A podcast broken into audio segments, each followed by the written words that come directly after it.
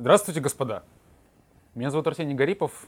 Я писатель, один из основателей первой подкаст-станции Магаданской области «Ваши уши».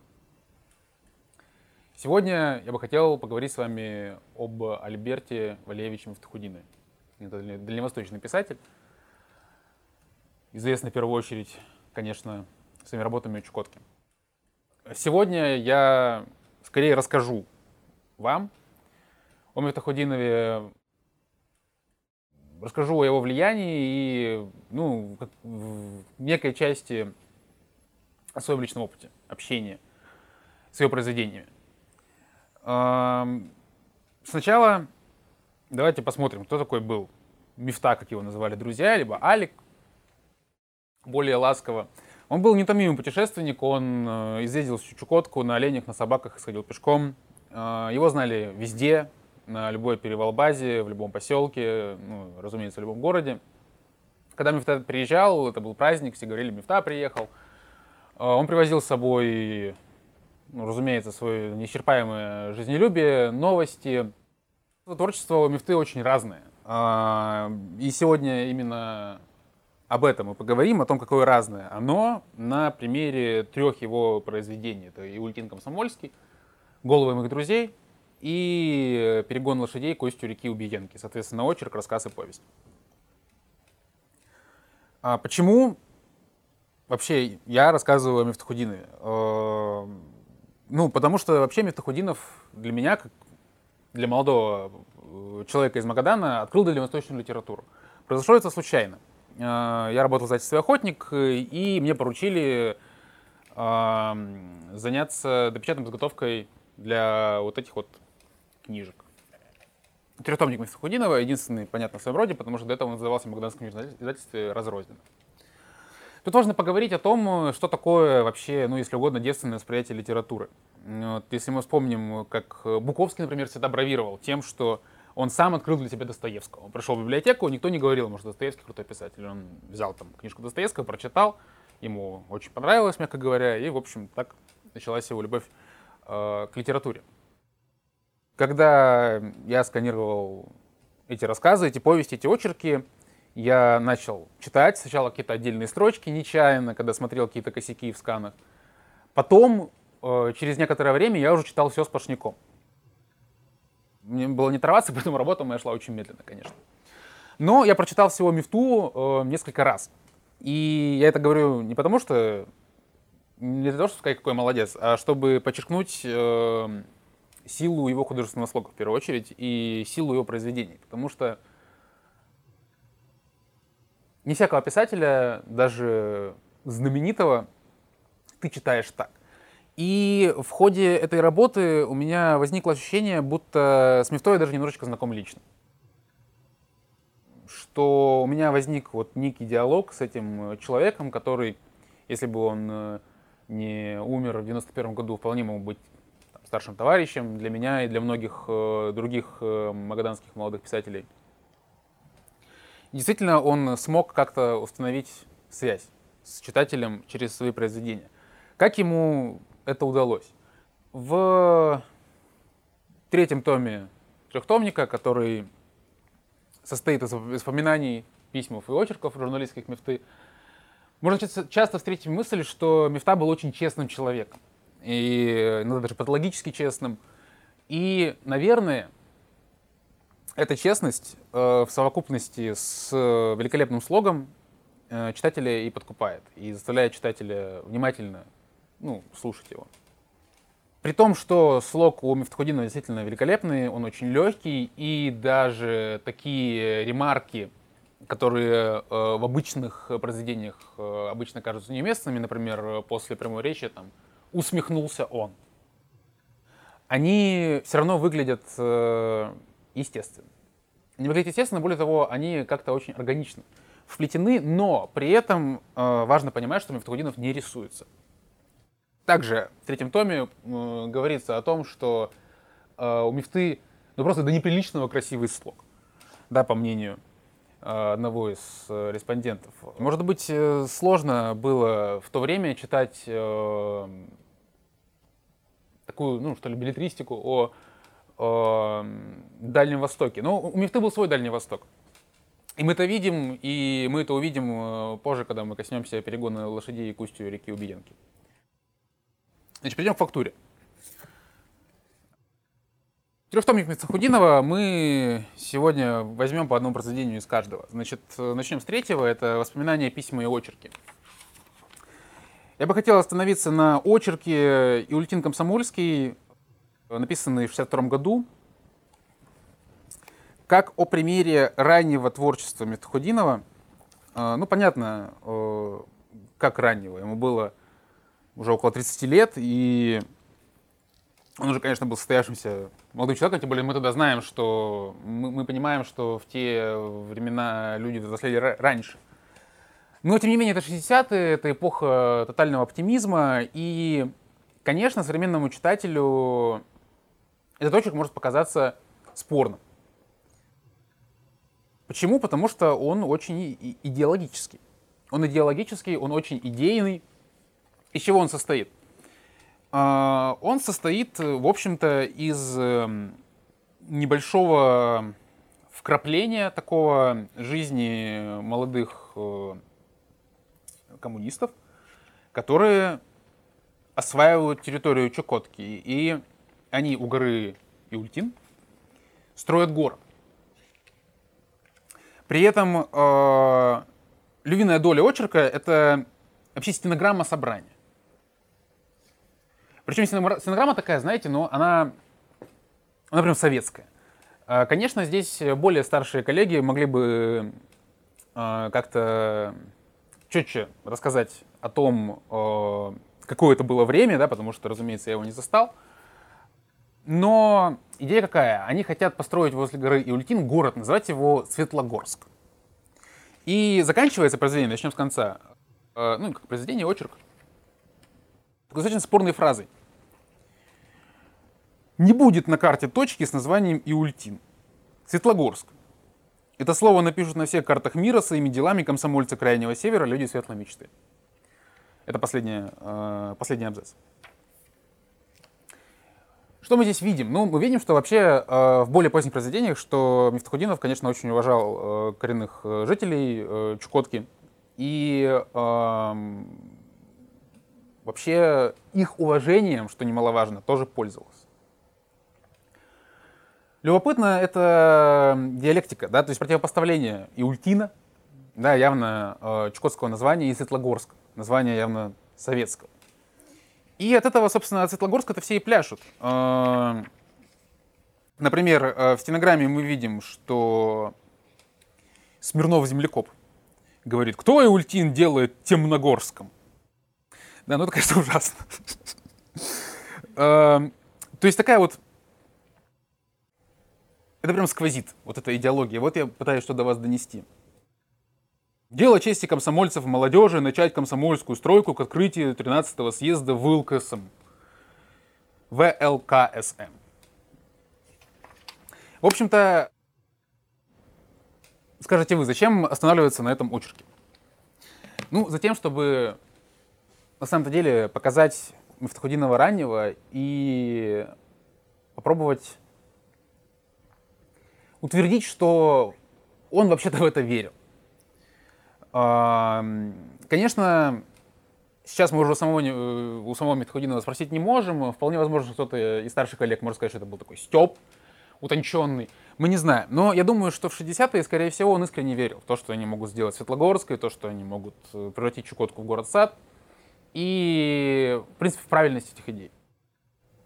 Мы должны понимать, что в то время вся вот творческая потенция Мифтахутдинова уходила в это. Ну, потому что он был журналистом, в первую очередь. И это не та советская риторика, которую можно увидеть у авторов, которые в это не особо верили. Он верил в это, он именно поэтому, наверное, и поехал на север. Итак, мы посмотрели на молодого Мифтахутдинова, это важно. Посмотрим, как меняется его взгляд на вещи со временем. Рассказ «Головы моих друзей», первый том. Ну, не случайно он вынесен в заголовок тома. Почему? Потому что, во-первых, название отличное, великолепное. Во-вторых, рассказ отличный. Главный герой наш, не любил свое лицо. Он считал, что его глаза скорее подходили бы женщине. Прически у него не было никакой, с этим давно смирился. Не любил свое лицо и только к носу относился как к товарищу. Уважал его.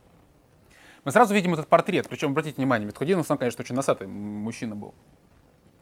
Надавливал большим пальцем на нос, крутил его, и нос мягко поддавался, как глина, и убеждался который раз, что его раздробленные хрящики не срастутся.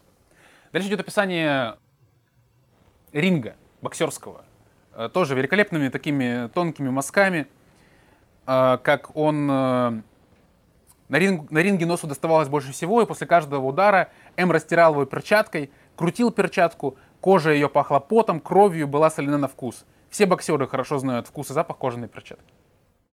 Я думаю, понятно, что в целом это написать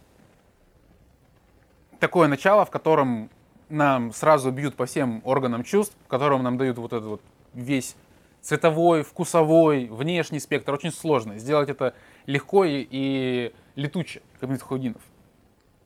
Почему он вообще вспоминает про ринг? Понятно, это не в лоб сказано. Здесь во всем рассказе, который небольшой, периодически этот ринг всплывает. Он приезжает в Москву. Приезжает в Москву. Мы сразу видим, что здесь нет классического противоставления такого романтического Дальнего Востока и скучной Москвы, потому что он не знал этого города, главный герой, но он любил его, потому что все его пути, куда бы не ездил в течение всей своей исторической жизни, лежали через этот город. Он любит Москву. И в этом городе, в Москве, у него были друзья. Однако постепенно Москва перестает быть самой собой, становится символом. Символом чего? Главный герой заходит в мастерскую своей подруги, и там она лепит его бюст. Поэтому «Головы моих друзей», потому что в этой же мастерской множество бюстов его старых товарищей из Чукотки, кто-то из которых уже умер. И он вспоминает, что вот я не отослал ему снимки и так далее. Москва становится таким обелиском одиночества, потому что главный герой потихонечку теряется в этой Москве, он начинает скучать, не то что даже по Чукотке, он просто начинает скучать. Возможно, по какой-то молодости. И он приходит домой к девушке, которую он любил, и там ее нет, он смотрит на ее вещи, и снова всплывает этот самый злочастный боксерский ринг у нас в повествовании. Вообще, Мифта, говоря о каких-то любовных переживаниях, он тоже очень честный, как-то без рисовки об этом пишет, и это не ужасно читать. Это читается очень легко. Достаточно просто поставить себя на место главного героя, и каким-то образом ему удается... не делать из этого, знаете, такого, как у многих писателей это бывает, такого морального какого-то эксгибиционизма, когда писатель перед нами стоит голый, и нам как-то не очень на это приятно смотреть. Нет. Описаны человеческие чувства, и особенно интересно, что протагонист после этого идет звонить жене на юг и говорит с ней, со своим сыном, и тоже диалог у них очень тоскливый, на самом деле. Это очень тоскливый рассказ. И заканчивается все тем, что главный герой покупает вино, протагонист приходит в эту мастерскую, и там вот ставит все эти головы и с ними, в общем, бухает. С этими головами, разговаривает с ними. И, опять же, это не показано как некий такой фантасмагорический бред, это показано просто вот как бытие довольно одинокого человека, который всю свою молодость, всю свою жизнь отдал освоению Дальнего Востока. Ну что у него осталось? Да, вот только эти бюсты. Заканчивается тем, что уже по дороге обратно домой, домой условно на Чукотку. В аэропорту к главному герою подходит молодой парень, просит у него рубль на билет на автобус, потом сразу же отходит, покупает за этот рубль вино, выпивает и выходит из аэропорта. Все, это конец. Это мощный рассказ. Он мощный тем, что он показывает одиночество, человеколюбие, и главное, он не дает вот этой приторной надежды на то, что вот все будет лучше. Нет, это действительно такой панигирик одиночеству, причем одиночеству у человека свое как будто уже отжившего, потому что вот у него уже есть семья где-то, у него есть друзья где-то, но у него нет дома. Он не дома нигде, и он все время где-то между.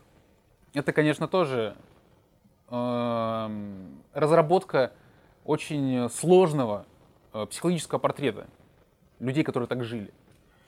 И Мифтахутдинову удается это легко и, опять же, честно. Это слово мы сегодня много раз повторили, еще, думаю, повторим.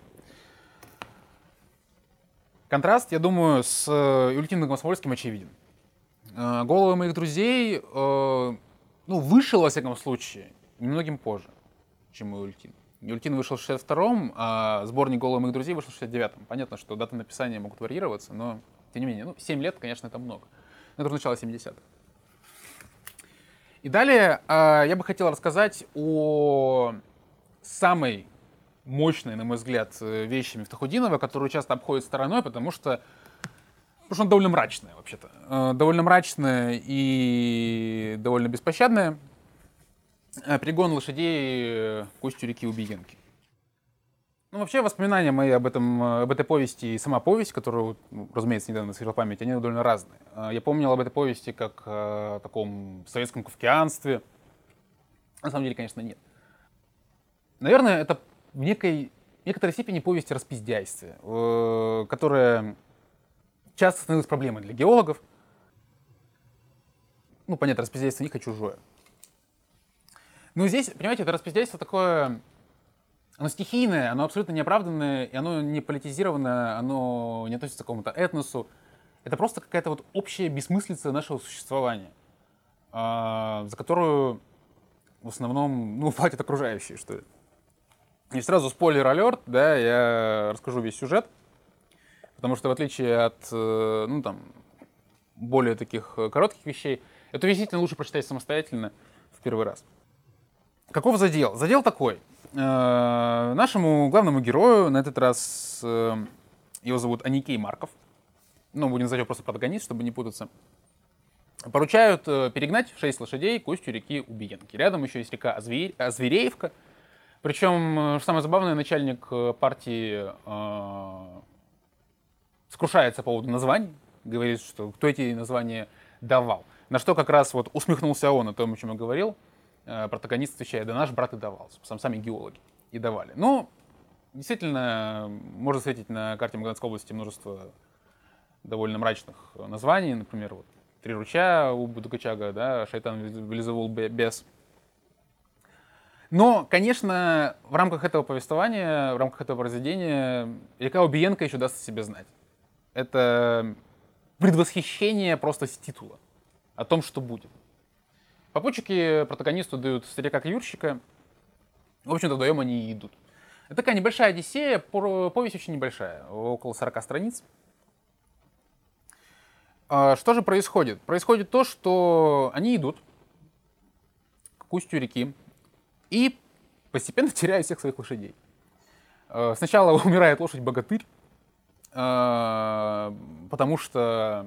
Почему ее назвали богатырем, потому что у нее было огромное пузо, потом выяснилось, что это пузо у нее не от еды, а от болезни. Потом они еще 2 лошадей отдают на перевал базе. Это тоже очень важный эпизод, на котором повествование будто замедляется. И там протагонист встречает свой любовный интерес. Молодую девушку, метиску. Здесь противопоставляется в какой-то степени этот таежный быту на этой перевал-базе, где есть не так много женщин, но она очень красивая. И с главным героем у них завязываются, разумеется, отношения, причем они понимают, что через 3 дня им уже уезжать. И делают, приносят друг другу какие-то обещания, но мы не знаем. Мы так и не узнаем, вообще сбылись эти обещания или нет.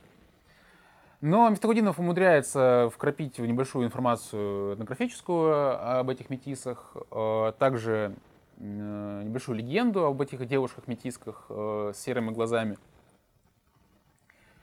И после этой небольшой передышки они идут дальше. Дальше они доходят, собственно, до реки Убиенки, проходят через болото. И реку эту форсируют. В ходе форсирования реки они теряют еще 1 лошадь, у них остается 1 лошадь.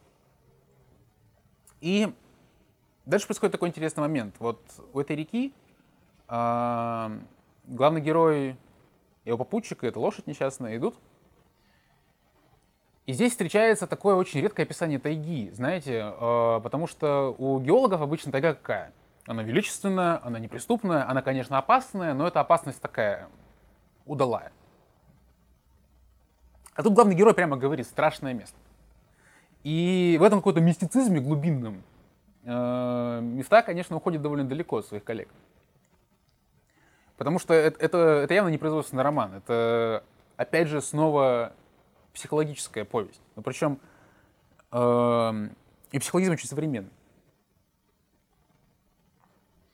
И ближе к концу произведения они вот уже втроем, да, главный герой, это старик и лошадь, подходят наконец-то к базе с вертолетом, откуда должны одну несчастную, истощавшую лошадь увезти в город.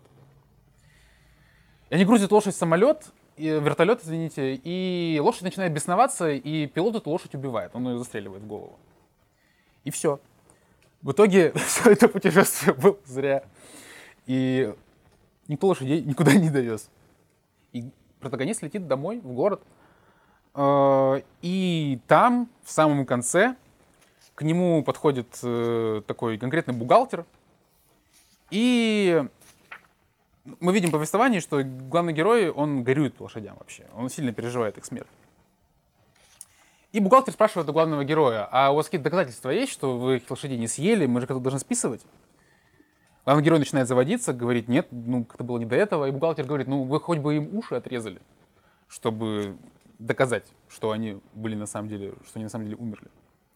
Тут протагонист окончательно свирепеет, но никаких эксцессов не происходит, его успокаивает начальник. В итоге главный герой вот после всех этих мытарств он приходит на почту, и там его ждут телеграммы от этой девушки. И он такой радостный пишет, мы не знаем, что в этих телеграммах на самом деле. И заканчивается последняя строчка, это вообще мысли радиста, который там сидит, он думает: все они с поля поначалу немножечко того. Контраст очевиден. Иультин Комсомольский — конкретная такая красная пропаганда, пусть и честная. «Головы моих друзей» — это такая очень тоскливая повесть об одиночестве, рассказ точнее. Конечно, всегда возникает вопрос: великий ли писатель Мифтахутдинов? Великий ли писатель Куваев? Или кто угодно? Мы, понятное дело, не знаем. Какое наследие вообще оставил после себя Мифта? Он оставил после себя условно вот этот трехтомник, который стал компиляцией всех его разрозненных публикаций. Он оставил после себя дочь Наталью Мифтахутдинову, которая работает редактором в «Вечернем Магадане», главным редактором. И в память о нем есть памятная плашечка в доме, где он жил, в Магадане, в городе. Понятно, что какие-то памятников ему не стоит. Однако память о нем, конечно же, осталась пока еще в тех людях, которые еще живы, которые его помнят. Я думаю, что если вообще вопросы для восточной литературы встанет, Мифтахутдинов будет в первых рядах. Как раз из-за этого, из-за своей еще до конца неоткрытости.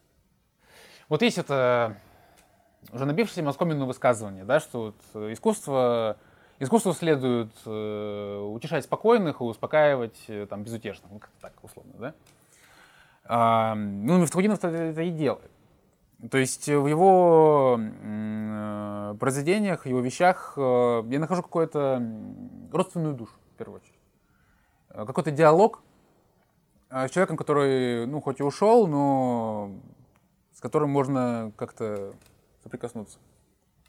Я думаю, многим из нас знакомо это ощущение, когда ты вот один, особенно когда там все друзья в разъезде, ты один где-то в каком-то городе непонятном. И, в принципе, вот это вот какое-то зерно, вот это вот какое-то человечности и эмпатии, которые рассказы тебе оставляют, оно как-то помогает и просто наедине с собой держаться как-то. Потому что, наверное, в первую очередь, кто-то уже через это прошел. Ты не один такой несчастный, вот был Мифта, он тоже грустил, все нормально. В общем, можно сказать это так. Еще из таких важных рассказов у него есть рассказ про то, как он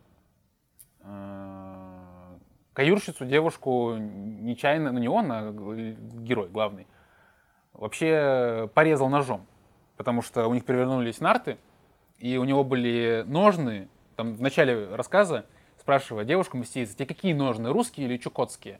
Говорит, давай русские. А русские ножны, они впритык, а чукотские свисают. И вот, получается, она на него упала, нож прорезал ножны и попал ей в спину. Это отличный рассказ про то, как он ее потом вез, и как он сталкивается с дилеммой, что вот он приходит в чукотское поселение, он не то что боится, ему очень стыдно, но он понимает, что надо сразу сказать, повиниться, что я вот, это я сделал. Потому что иначе в Чукотке ему потом жить будет невозможно. В Чукотке все знают. Они называли это торбасное радио. Да, как не сарафанное, а торбасное. Все разносится моментально.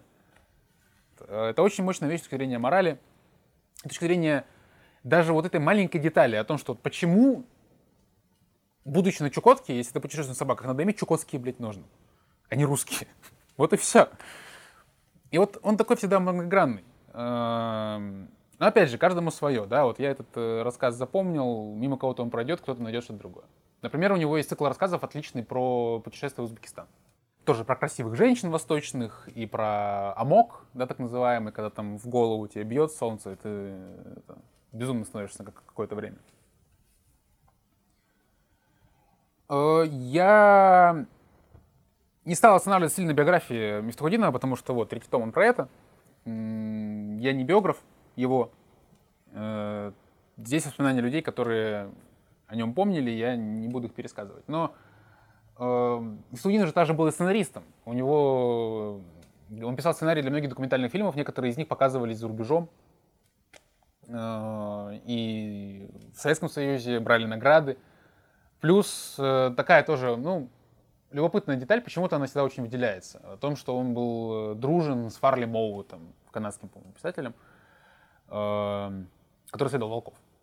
Он приезжал в Советский Союз неоднократно. Есть шикарная фотография, по-моему, Расул делал, где они в шахматы играют.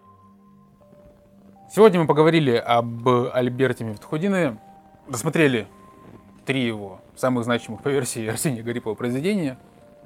Надеюсь, что вы, дорогие друзья, что-то новое смогли для себя вынести о дальневосточной литературе, об этом авторе и о литературе в целом. Спасибо.